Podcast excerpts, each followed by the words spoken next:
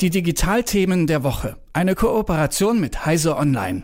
Wenn es um das Thema Datenschutz und den Umgang mit den Daten der Nutzerinnen geht, dann gilt Apple als Vorbild. Auch beim Umwelt- und Klimaschutz gibt sich Apple große Mühe. Da könnte man meinen, dass das Unternehmen auch viel Wert auf die Zufriedenheit von Mitarbeiterinnen und Mitarbeitern legt und da vielleicht auch liberaler ist, als man es aus der amerikanischen Arbeitswelt kennt. Lange war es tatsächlich auch so, dass die Leute stolz waren auf ihren Job bei Apple. Aktuell ist das nicht mehr so. Das liegt unter anderem daran, dass die Mitarbeiterinnen jetzt wieder öfter ins Büro kommen müssen und es weniger Möglichkeiten gibt, aus dem Homeoffice zu arbeiten. Apples Machine Learning-Chef hat deswegen sogar gekündigt. Und Apple geht gegen Gewerkschaften vor und will einschränken, wie viel Mitarbeiterinnen überhaupt mitreden können. Wie Apple mit seinen Mitarbeitern umgeht, darüber spreche ich mit Malte Kirchner von Heise Online. Hallo Malte. Hallo Anja. Eigentlich sollten Apple-MitarbeiterInnen seit dieser Woche wieder mindestens drei Tage im Büro sein. So war der Plan, aber weil es immer wieder Corona-Ausbrüche gibt, wird die Deadline jetzt doch nochmal nach hinten verschoben. An der Vorgabe an sich, dass die MitarbeiterInnen wieder eine bestimmte Zeit im Büro sein müssen, hält Apple aber fest. Warum? Ja, warum macht Apple das? Weil eine äh, gestiegene Zahl von Covid-Fällen jetzt dann aufgetreten ist und das hat Apple dazu bewegt, dass sie gesagt, also offiziell zumindest dazu bewegt, dass sie gesagt haben, dass sie dieses Aufstocken auf drei Tage stoppen. Allerdings ist es so, dass es bei dem Zwischenstep, den zwei Tagen, die man jetzt schon erreicht hat, die als Pflichtpräsenz da sind, dass man dabei geblieben ist, was ein ja nun auch dann in Frage stellen lässt, ob der wirklich der Nutzen der, der Infektionsvermeidung damit erreicht werden kann. Und warum legt, legt Apple so viel Wert darauf, dass die Leute im Büro sind? Ich meine, es ist doch ein bisschen komisch, weil Apple seine Produkte ja auch damit bewirbt, dass sie Menschen, egal wo sie sind, näher zusammenbringt, um mal im Apple-Sprech zu bleiben und dass man mit ihnen gut remote arbeiten kann. Aber dann setzen sie sich selbst nicht um? ja, das ist in der Tat ein interessanter Widerspruch.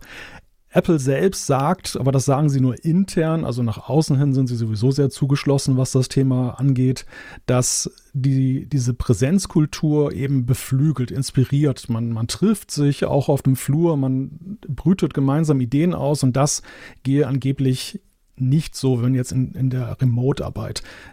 Das kann man in Frage stellen, denn es ist natürlich ja so, dass ähm, die die Geheimniskultur bei Apple ist ja sehr ausgeprägt und teilweise dürfen auch die Mitarbeiter untereinander gar nicht offen darüber sprechen, was sie machen. Also ob die tatsächlich sich da so gegenseitig inspirieren auf dem Flur, das kann man in Frage stellen. Aber es ist, glaube ich, es hat sehr viel damit zu tun, dass Apple eben auch vermeiden möchte. Also es geht um Effizienz. Tim Cook, der Apple-Chef, der setzt sehr stark auf Effizienz. Es geht letztendlich natürlich auch darum, die Geheimnisse zu wahren und die Gefahr ist, dass dann eben dann Leaks passieren, dass Mitarbeiter was rausgeben Problem viel größer, wenn, wenn Apple äh, die Mitarbeiter dann in der Remote-Arbeit sind. Also auch so ein Stück weit das Thema Kontrolle, was die Mitarbeiterinnen und Mitarbeiter so machen. Wie sieht es denn bei anderen Firmen aus, äh, jetzt nach Corona auch, wo das jetzt so langsam ausläuft mit der Homeoffice-Pflicht? Ja, die sind da deutlich liberaler. Es ist zwar grundsätzlich so, dass viele Silicon Valley Unternehmen die Mitarbeiter ermuntern, doch wieder zurückzukommen in die Büros, denn der Leitgedanke, dass man eben auf der Arbeit lebt und dass man jetzt auch im Dialog miteinander in der Firma dann eben sich dann da gegenseitig zu Ideen inspiriert. Das haben sie ja alle, aber sie halten das eben mit der Remote-Arbeit wesentlich liberaler, weil sie eben auch sehen, dass in Zeiten des Fachkräftemangels dieser Faktor Zufriedenheit der Mitarbeiter sehr wichtig ist. Also wir sehen das sehr schön an diesem Beispiel von dem Ian Goodfellow, äh, der ML-Chef von Apple, der jetzt ja zurückgewechselt ist zu Google, wo er einst hergekommen ist. Dort soll man ihm dann gleichwohl eingeräumt haben, dass er dort nämlich dann auch dann vollständig remote arbeiten kann, wenn er das möchte, obwohl eigentlich so der Grundsatz gilt, es wäre schön, wenn er ins Büro kommt. Und ich glaube, da liegt dann wahrscheinlich auch der Unterschied, dass man sagt, es ist schön, wenn du im Büro bist, aber du musst nicht. Also, dass sich die Mitarbeiterinnen und Mitarbeiter daran stören, dass es eben diese Pflicht ist, oder? Ja, genau. Das, das ist eigentlich der, der springende Punkt. Äh, und es gibt ja auch sehr unterschiedliche Ansichten. Also es ist ja auch dann in den Unternehmen oder bei den Mitarbeitern dann ja auch nicht jetzt äh, gibt es nicht eine, eine Haltung dazu, sondern es ist sehr unterschiedlich. Einige wertschätzen halt diese Remote-Situation, andere möchten auch gerne wieder in die Firmen zurück. Und ja, es gilt dann letztendlich für die, für die Firmen dann, da irgendwie so den Mittelweg zu finden. Apples Personal in den Geschäften, die hat, das hatte von der Homeoffice-Regelung ja gar nichts. Ich meine, geht ja auch schlecht. In einigen Stores gibt es jetzt aber seit längerem Bestrebungen, sich gewerkschaftlich zu organisieren.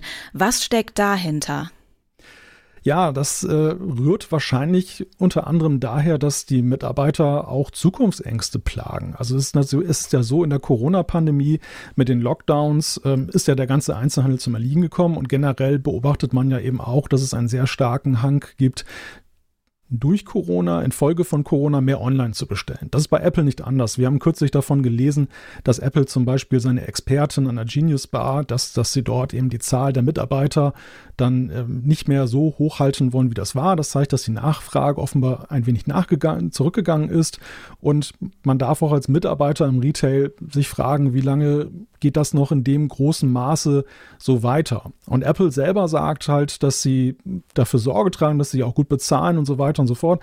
Aber ich glaube, man kann als Mitarbeiter da schon auch etwas skeptisch sein, ob denn in Zukunft, wenn unbequeme Entscheidungen an, anstehen, ähm, ob Apple dann wirklich dann auf der Seite der Mitarbeiter ist oder ob es dann nicht besser ist, dann eben auch dann gewerkschaftlich organisiert zu sein.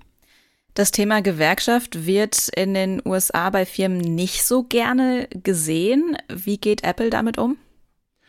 Apple mag das auch nicht. Also es gab wohl auch Bestrebungen, diese, diese Initiativen, Gewerkschaften zu gründen, auszubremsen. Es gab äh, in den Stores dann eben auch Aufklärungskampagnen, wie Apple das dann nannte, wo sie dann eben über die Nachteile von gewerkschaftlicher Organisation aufgeklärt haben. Nach außen zeichnen sie ein neutrales Bild. Also sie positionieren sich da nicht ähm, weder dafür noch dagegen. Denn bei Apple ist natürlich so der besondere Punkt, dass sie ja in vielerlei Hinsicht ja eben als die Good Company gelten wollen. Also sie setzen sich für Datenschutz ein, sie, sie ähm, haben auch damals mal die Mitarbeiterbedingungen bei den Zuliefererbetrieben, Klimaschutz, also viele Themen besetzen sie da, aber ausgerechnet bei den eigenen Mitarbeitern machen sie es nicht. Insofern ist es natürlich auch etwas, was, glaube ich, der in der Konzernzentrale in Cupertino in Kalifornien Kopfzerbrechen bereitet. Betrifft die Unzufriedenheit der MitarbeiterInnen bei Apple denn nur einzelne Bereiche oder scheint es generell gerade so zu sein, dass Apple sich was überlegen muss, weil es eben nicht mehr reicht, dass die Leute stolz sind, da zu arbeiten? Ja, ich glaube, das ist tatsächlich ein gewisser roter Faden, den man da erkennen kann, wenn auch mit ganz unterschiedlichen Ausprägungen. Bei den einen ist es halt die Frage, ich möchte von zu Hause aus arbeiten, bei den anderen ist es die Frage, habe ich genug bezahlten Urlaub, ist mein, mein Verdienst gut genug? Aber ich glaube, wir haben es ja auch mit einem Generationenwechsel zu tun. Wir haben es hier zu tun mit einer neuen Generation von Mitarbeitern. Man sieht es auch bei dem ML-Chef, der ja gegangen ist bei Apple, der ist Anfang Mitte 30, die eben einen, einen ganz anderen Anspruch an Work-Life-Balance haben, einen ganz anderen Anspruch an die Arbeitsbedingungen, bei denen es nicht mehr genügt zu sagen, naja, gehst du zu Apple, da kannst du stolz drauf sein, ist gut in deinem Lebenslauf und nach zehn Jahren suchst du dir einen gemütlicheren Arbeitgeber. Also das, diese, diese Formel gilt nicht mehr und der muss sich Apple letztendlich auch stellen, denn der allgemeine Fachkräftemangel, der macht natürlich auch vor Apple nicht halt. Apple fordert seine Leute auf, wieder mehr ins Büro zu kommen und in den Stores verlangen die MitarbeiterInnen bessere Arbeitsbedingungen. Malte Kirchner von Heise Online hat uns die Situation erklärt. Vielen Dank für das Gespräch. Gerne. Die Digitalthemen der Woche. Eine Kooperation mit Heise Online.